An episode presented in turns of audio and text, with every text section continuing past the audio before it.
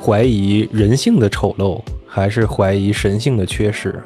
相信神存在，给他生活带来很多有趣的生活体验。很多时候你的相信会被别人利用，因为我觉得缘分是本身注定的，它和什么法力什么神是一点关系也没有的。骗子为什么不绝迹？问题的核心在贪欲，不在神。那你们俩会不会觉得我疯了？如果真的有神，我要是你的神，真的会被气死。没有什么是神定的，其实都是人定的。我跟自己说，我外公去到神仙了，挺好的。Hello， 大家好，欢迎来到无限故事。那么在上一期里面，我们分享了林基芬同学和神的那些小插曲。那么本期节目啊，我们要迎来梅花同学的高论，以及我自己的黑历史。我这里有一个问题哈，啊、或者一个故事，我要给剪刀还有基芬分享一下。比如说今天我说我们家车库有一个喷火龙。然后我邀请剪刀和积分到我家车库来看这个喷火龙，结果你们到了车库发现没有这个东西。你说我们没看着啊？我说啊，这个喷火龙它它在，但是呢它就是看不着。然后剪刀说那行，那透明的话我们拿个罩子或者拿个衣服给它罩起来，对吧？那我说罩起来也没有用，因为它跟我们的次元就不一样。嗯，然后那个积分说它总能喷火吧？我说它喷那个火呀，跟我们这个世界的火也不一样。就是它也不能使东西燃烧，但是呢它就是存在。也就是说你俩问什么问题，我都可以以它不同于我们这个世界的维度，它在另一个平行宇宙，它在另一个位面为借口告诉你，你的担心其实都是不能证明它不存在的。然后因此我说你俩看吧，你就在这看这个喷火龙吧，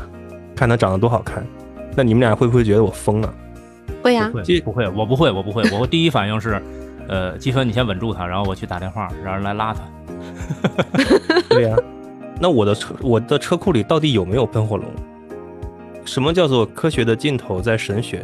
我刚才讲这个故事，其实是在解释他那个奥卡姆剃刀原则。也就是说，一样东西你没有办法证明它存在，你也没有办法证明它不存在。那么科学所采用的态度就是它就不存在，这个是科学的态度。当然，你说那条龙到底在不在呢？我不知道。但是他在不在呢？对我来讲没有用，这是我想。好实际啊，你就是很实际啊。那所有的科学理论其实最终都是因为它有用，它才能够存存留下来。但是如果我们今天在讨论的是信不信、相不相信有神的话，那我就想问，就是你相信了和不相信了，对你的生活有什么改变？比如说我今天出门，嗯、有可能我预感我不想出门，或者我出门之后我得遭遇点什么事儿，但是这个这个概率是。有很强的关联性吗？如果没有的话，其实你信不信这个神没有用。假设今天这个结论非常清晰，今天你出门一定遭遇点什么事儿，就是这个结论是百分之百的。那当然，我相信所有的人都会信神，因为我们要，我们确实有有用啊，对不对？但是我现在翻了所有的相信神的东西，然后去祭拜，我们只看到一个相关性非常低的概率，这是我不相信有神。就是不相信有世俗化所说那个神能保佑你，那个神能给你带来财运的神的原因。哎，积分，你看啊，睡醒的梅花就是不一样。然后说了那么多东西，但是你看、啊嗯、梅花，你来了之后，我先给你简单的回顾一下。首先，在你旁边的积分同学，相信神存在，给他生活带来很多有趣的生活体验，至少是在精神上，他觉得，哎，我逢考必过，一定是有保佑。去求姻缘，虽然没有中，但是我也是很享受那个过程。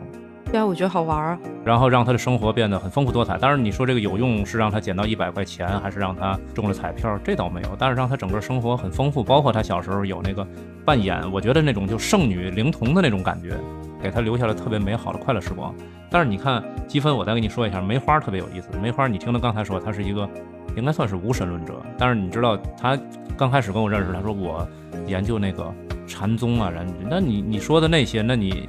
既不相信有神的存在，那你还要去研究这些宗教的经典理论吗？那它的基础不就是在这些像你说的没有用的，没有变成喷火龙，没有变成我看得见的东西的基础之上吗？我这个不不矛盾。比如说我们今我们现在非常流行的《金刚经》，它就是大藏经的一部分嘛。你这个大藏经是释迦牟尼的弟子结集之后啊所编纂的，所以它是有梵文的原本的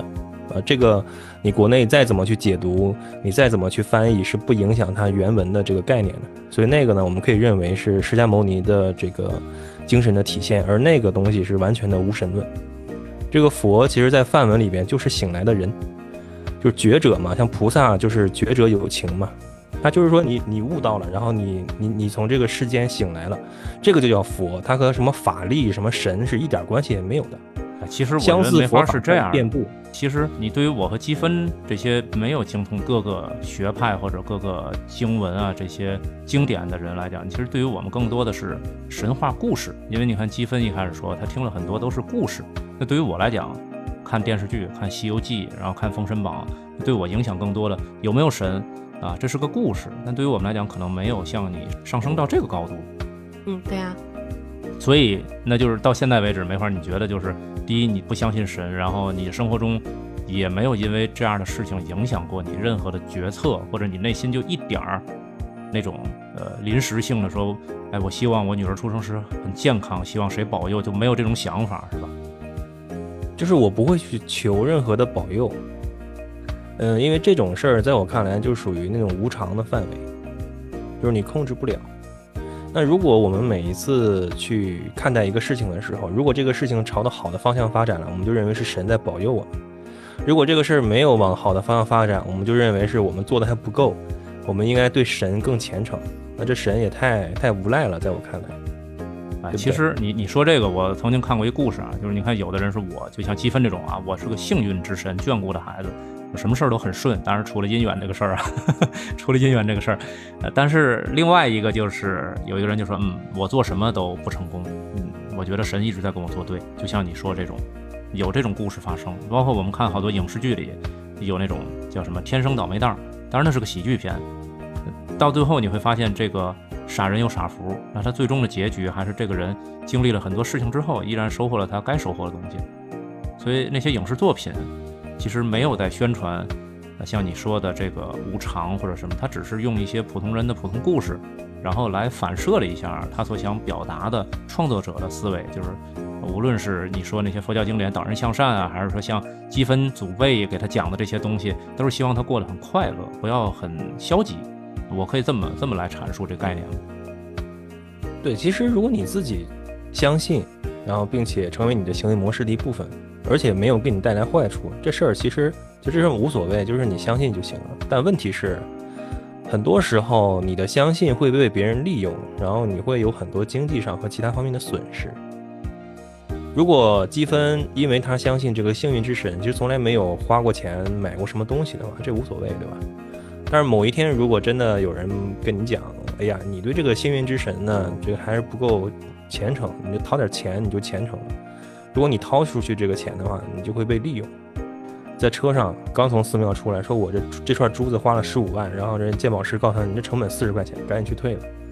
但是鉴宝师又很为难的说，如果你说这玩意儿是大师加持过的，你说我怎么说呢？就我我没法给他估价，你知道吗？但我觉得你那不一定是寺庙，可能是就是装的，跟他对跟不就跟外面的人假装我是个和尚。对对对，他很多，因为我去过那种宗教场所，还是很正规的。只不过就是你在上山的路上啊，或者是在这周边，他有些店呢，或者有些人，他感觉非常非常像，让你感觉分辨不出来他是不是里面的人，就有这种情况。积分，你们那边有这样的多吗？你, 你是说你在台湾的时候 装, 装人骗的吗？对，或者他在诱导你，就假装让你，他也没有直接说，但是让你有产生一种模棱两可似是而非的那种身份。台湾还好，因为当他们知道我是学生的时候，就停止了向我兜售的意图啊，就是有，只不过是觉得你没钱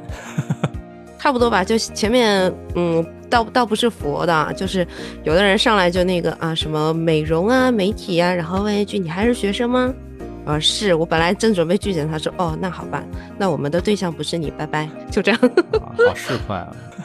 我一个大陆人在台湾就没有这个顾虑，因为我在台湾没有办法开信用卡。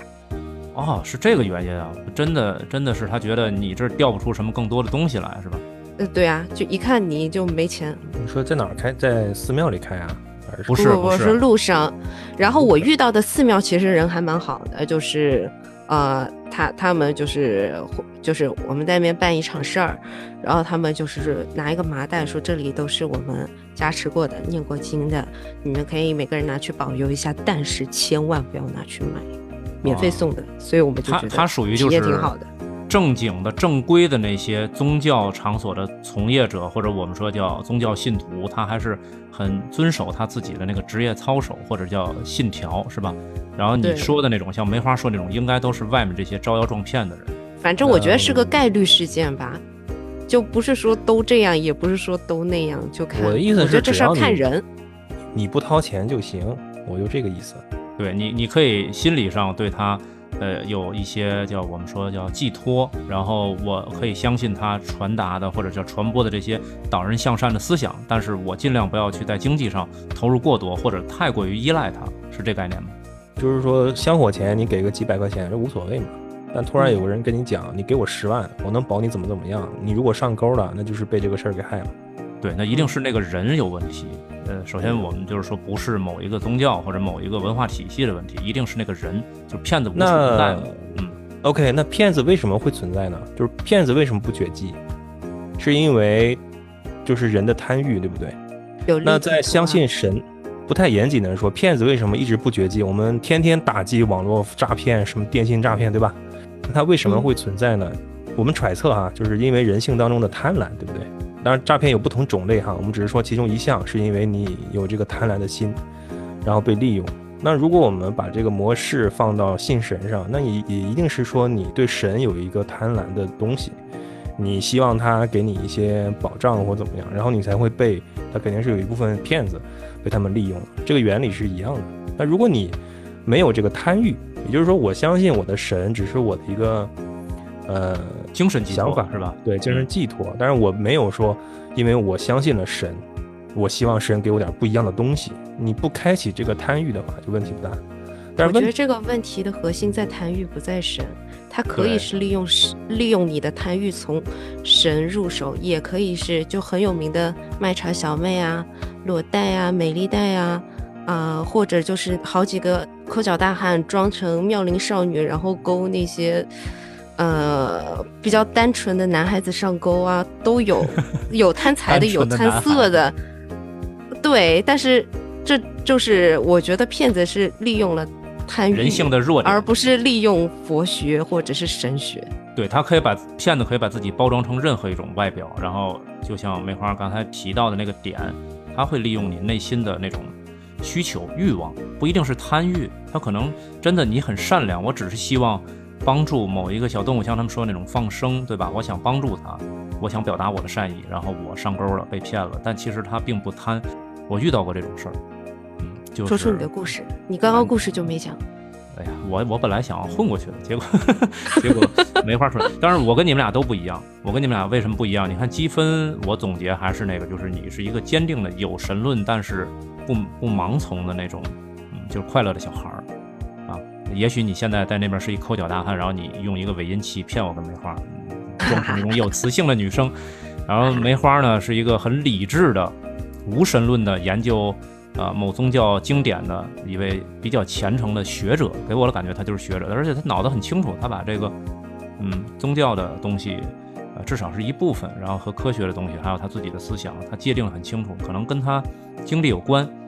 但是你要问我，我是一个唉，时而信时而不信的人。如果真的有神，我要是你的神，真的会被气死。没有啊，你看，呼之则来，挥之则去那种。不是不是，我我我是这样的，我的这个轨迹特别的正常。我觉得大多数人是这样。你像我小时候，我听那个神话故事，我就真的信。那是小孩嘛，对吧？你给我讲童话，我没有你那么聪明。那给我讲点石成金呐、啊，或者是穿墙术，像我们看那崂山道士。我真的觉得，只是我没有得到那本法术。如果我得到的话，可能我真的唰穿墙就过去了。但是我从来没有想过，嗯，这本法术书在哪能得到啊？我我是小时候是信这些故事，但是当你长到初中生，就是青春期的时候，你会怀疑一切。那这个时候我就觉得啊，那些童话也都是骗人的，都是骗小屁孩的，我就不信了。那这就是我正常的人生轨迹，我觉得跟大多数人可能也一样。然后当你到了这个。嗯，再大一点，到高中的那个时代，你突然就觉得，我想见到那个一见钟情的那个人，或者我想追到一个女孩。那在这个阶段，我觉得这可能是命中注定啊，就是你想跟谁在一起，这个时候可能需要一些缘分。我们经常说缘分嘛，对吧？那缘分的时候，我就又信。我觉得积分像你们去，就不能叫求神，不叫求姻缘，那不也是在求缘分吗？也并没有说神，你要给我指定一个什么什么样子的，或者我的梦中情人是什么样，应该是这样的。你只是想要一次缘分，对吧？我觉得求姻缘这个东西，就是你摇签掉下来是什么，如果你信的话，掉下来是什么就是什么嘛。所以我觉得只是求一个答案，而不是求缘分，因为我觉得缘分是本身注定的，神最多告诉你行不行，有几成可能，他不可能改变你的那个缘分嘛，对吧？对，所以所以你说我这种骑墙派，我从开始小时候完全信，到后来我不信。我觉得那些故事本身只是故事，然后到后来到了那种追女孩的年代，我觉得需要缘分。到了我工作，我又觉得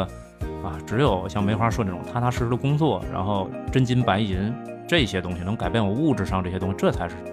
真实可信的东西。没有任何人能帮助你说我天天在家躺着，然后就有人啊赐给我一个存折，赐给我一张彩票，我就五百万暴富了。当然你去买那种体育彩票我也买过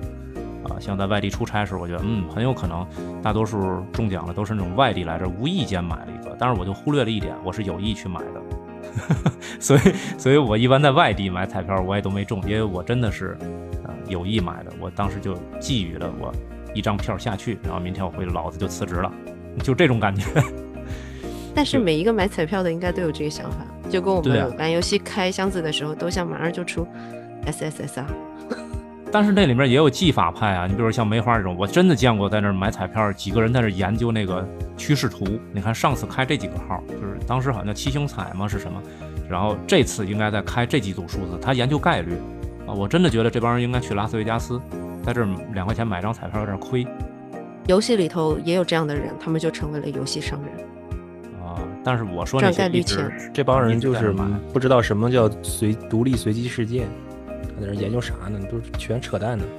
拉斯维加斯，如果你对老虎机里边那个公式的设计有研有研究的话，你是可以做的。但如果这种单次的完全随机的，你是不行的，因为老虎机里边它是有公式的，只不过那个公式极其的复杂，你可能几个月才能破解出来。然后他再改一次，你破解出来之后，是吧？你这就所有的工作。他那个应该是不能改，他那个不能改，每个机器是不能改，有很多人去研究那个，但是你一定会被赶出来，就是他们能看出来你在搞这个东西。你就是一个数学家去做这个东西，那可能你有一定的胜算。那作为普通人，其实我觉得更多的是去买那个快乐，买那个刺激感。所以就说到我自己那亲身经历，就到了那个阶段，就其实是一个完全的，嗯，不能叫无神，但是我是完全脑子里没有那个信号，没有那个想法，就就这样浑浑噩的到了一把年纪。就是当你遇到一个特别大的事儿，你没有办法用身边的朋友帮你开导，或者是任何一个像梅花说那种推算你都做不到的时候，你就会信去找一个精神舒压的一个窗口。你你们可能很难想象，像我这种能够跟你啊开导你，然后我还能够说出很多道理能开导自己的人，在自己走投无路的时候，任何人都开导不了我。因为你跟我说什么话，我都可以找到一个相对应的反驳他的理由，让他站不住脚，然后来说服自己。那个时候真的是精神低谷。那这个低谷是靠什么走出来的？是靠这些寄托呢，还是？严格的说，我现在还没有完全走出来。一八年的时候是我状态最差的那个时候。你今天出了家门，你不知道明天还能不能正常的回家，而你家人也很担心。但是在这个时候，我就不能像积分那样，说我告诉我爸，告诉我妈，或者告诉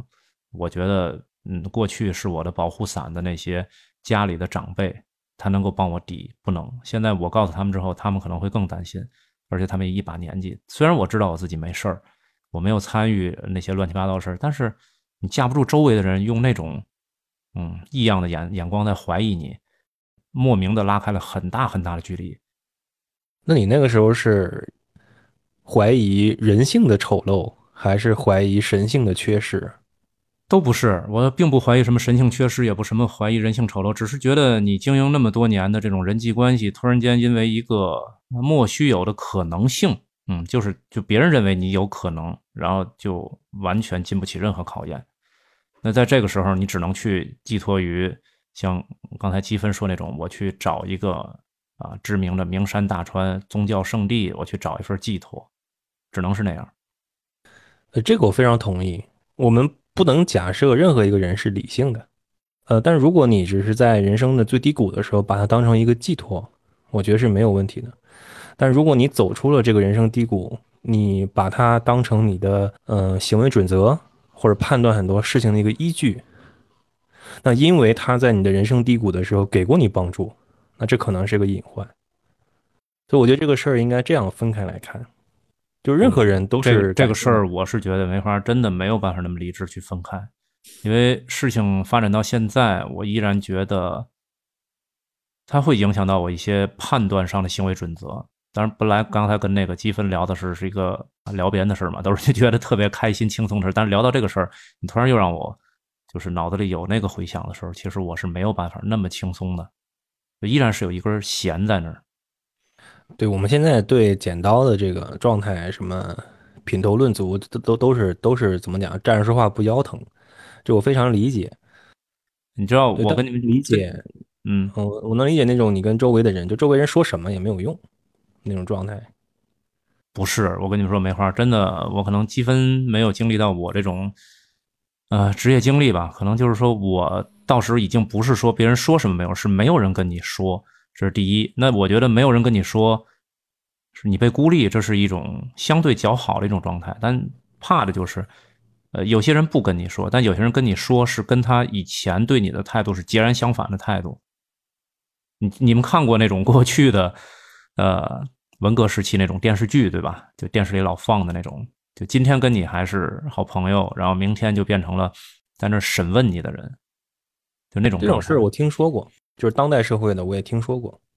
但是我还是说我们没有资格在这品头论足，因为我们自己没有经历过。就如果说这个人是一个执法人员，他审你质疑你，你觉得这是理所应当职责所在，但他恰恰不是，你知道吗？他的身份没有任何人赋予他这种权利或者这种义务或者这种必须这么多，但他依然摆出那种姿态，你就觉得啊，这这这他妈都什么人啊、呃、这句脏话我是不会剪掉的，我真的内心深处值当的吗？就是那种感觉。所以到时候你说让我信谁呢？当然身边会有那么两三个好友，他会陪你听你唠，然后大半夜的你把他拽出来，拽到一个你觉得啊可能都不会有手机信号，然后不会有人监听你的很私密的空间跟他聊天。在那个时候，那除了跟他聊以外，你更多的是希望有一种加持。那后来有一个特别奇葩的经历，就是我跟我朋友约，我说你们每年都去哪？他说去了某某山啊，我说好，那我跟你一块儿去，然后我们就开车去了。但其实比较奇怪的是，我们去的那个山本来是呃道场，人家是佛教道场，但是我去了并没有去拜那个道场，我是听他们说在那个佛教道场里面有一座山，山上有一个嘉贤庙。嘉贤是什么？就是哎，你不对啊，这个东北应该很多啊，嘉贤就是那种狐仙啊蛇蛇仙啊，就是就是那种家里供奉的这种嗯，我们过去说可以说是精怪的那些修炼成仙，包括刺猬啊什么的，就这种。而我去的那个面那个那个那个不叫庙，它叫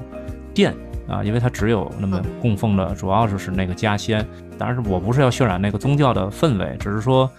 啊，你爬了一个小山，然后徒步上去，你觉得我自己会很虔诚，因为它可以骑马上去，但我说我要徒步上去，怀着一种特别沉重的心情，你去登上那座山，而且亲自登上去，还要负重。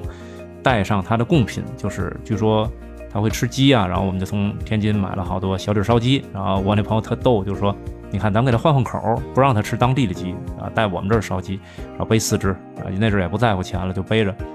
啊。你去了那个地方，你就感觉好简陋的一个就是一个小院子，让你期盼一个好的天气到达山顶，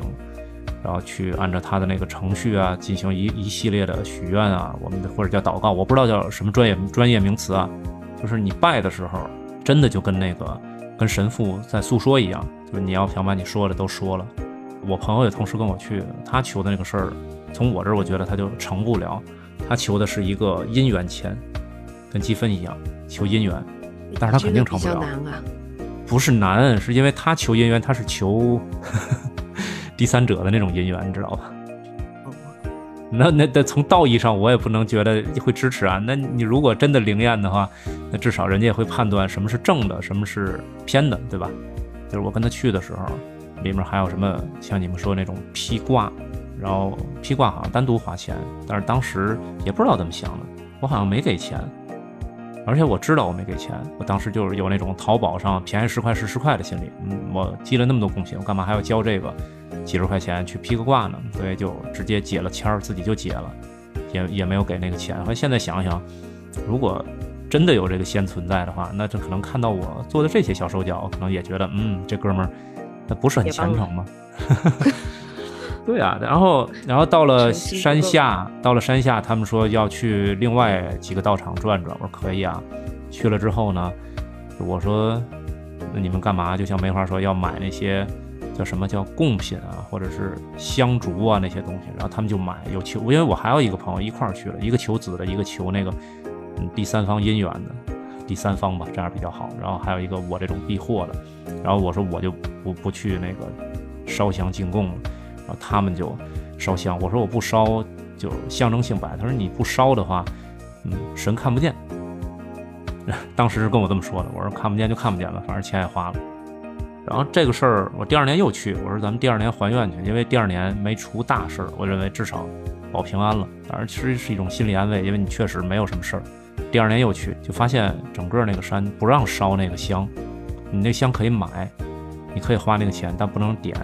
我说你去年不是告诉我不点香神看不见吗？嗯，他说现在大气污染都不让点了。我说那那这几天就神就放假了，就完全就都看不见了，你就说白了这个信号就传达不到了吗？他去年给我讲了条条是道，说你点了之后这个香就是类似于啊无线 WiFi 的那种状态。那我说今年就断网嘛，全年断网，你们在底下寄什么信，中间快递都没有，就烧不上去了。啊，那他说规定就是规定。我觉得最后还是很人为的这种感觉，没有什么是神定的，其实都是人定的，我觉得。所以你看剪刀他在讲这个故事的时候，他也字里行间透露出对这个事本身还是存疑的，不过作为寄托呢也是必要的。你不能要求一个人是一个机器，但是我不是说什么大师啊，我指点大家或怎么样，就是与我现在对佛法的理解，然后那个教义本身其实就是我昨天讲的，就是那个接受，你就是你对这个世事无常你要彻底的接受。比如我们特别火的这个佛法佛经《金刚经》，对吧？它全称叫《金刚般若波罗蜜经》。这个金刚是什么意思？我跟你说，就是你提那三个字我还能认识那字，你说特别火，对于我来讲完全没有概念，你给我高度提炼一下吧。就是金刚经大家至少听听过吧？听听过。但它这个名金刚大家想想什么意思，就是要把你这个人锻炼成一个类似于金刚不坏之身，也就是说世间的所有的事情都不能去影响你。那它怎么做呢？呃，说白了就是你要接受世间的所有的无常，就是你接受了这个问题就没有了，但你不接受就永远有问题。换句话说，我现在每天其实我很奇怪哈，我每天都在有一种下意识的觉得，就是说呃，说不定哪天我就得绝症了，对吧？这个东西大家不愿意提及，但实际上呃，这是你不可避免的吧，你并不知道自己五十岁六十岁哪一天突然得了个绝症吧，因为我身边就有很多这种案例。但是，但是我插一句啊，没法，就是你在这个过程中，你有没有想过，你是不是骨子里特别希望自己不要那样，而是还是说很暗示自己有可能会那样，仅仅是想负面的东西？嗯、呃，不是暗示，就是我每当听到有哪个名人因为绝症去世了，或者身边哪些人，对吧？我就会觉得这件事儿会不会发生在我身上？然后。呃，我觉得如果是积分的话，他的思维逻辑应该是说，当然有可能，不过呢，我我要祈祷我的幸运之神，或者说我的幸运之神会眷顾我，这件事儿不会落到我身上，对吧？啊，我或者说采访一下积分，就当你看到很多人因为绝症去世，嗯、包括有很多非常有财力的名人，对吧？这是一个关键问题，就是很多事儿你可能钱是解决不了的，那么你有什么感受？就听到这种消息。我外公上个月刚去世，然后也是因为呃绝症去世的。然后呢，我们老家也是照样办了很隆重的仪式。他们呃，就那些虽然也是我不认识的那些呃做仪式的人，是说按照他们那个理论，我外公是去西方极乐世界。那我当时就我其实蛮害怕的，那时候我跟自己说我外公去当神仙了挺好的。所以我觉得如果发生到我身上，我可能反应就是当我还能呃自救的情况下吧，我可能还会这叫什么与天抗争一下。那如果实在到了那个地步，我可能就属于那种嗯，那真要当神仙就当神仙去吧。嗯，对，就这种。我会觉得只是另外一个开始，不是就是结束。那您也听出来了，我们三个人在这儿东拉西扯的说了说我们自己关于神的一些看法和观点。那如果真的有神，也希望他不要介意。那如果听友您有什么关于和神有关的一些小故事或者小观点想跟我们进行分享，欢迎您在评论区进行留言互动啊！记得分享我们和点赞我们，拜拜。